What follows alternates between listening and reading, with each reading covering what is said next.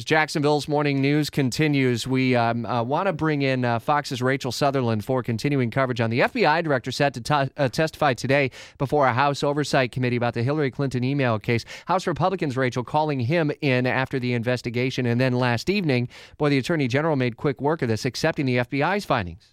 Right. Attorney General Loretta Lynch, no surprise there that she's not going to go against what the FBI has recommended, and that is no charges. And now we have FBI boss James, James Comey is going to go before the House Oversight Committee. About 10 o'clock this morning, he'll be answering questions about just how the department decided not to recommend charges in the Clinton email case.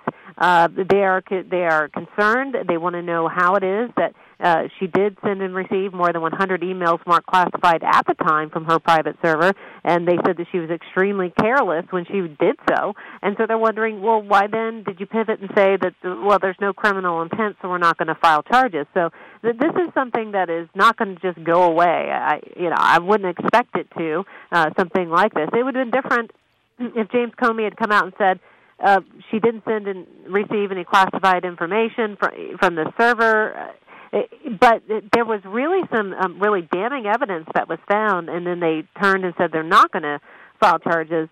So we expect to hear tons of questions about about why, and, and looking at the statute and criminal intent and that kind of thing.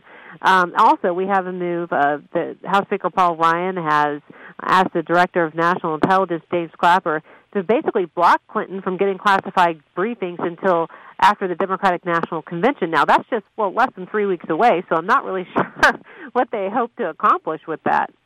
Yeah, it's going to be a storyline that we're going to be following very closely through the day today. Fox's Rachel Sutherland uh, uh, in Washington this morning. And as we update uh, you during Jacksonville's news at noon, we'll have a midday check if that hearing is still going on. Uh, and you can depend on our Washington insider, Jamie Dupree, to uh, give you a full blow by blow of everything that's gone on in his blog at WOKV.com.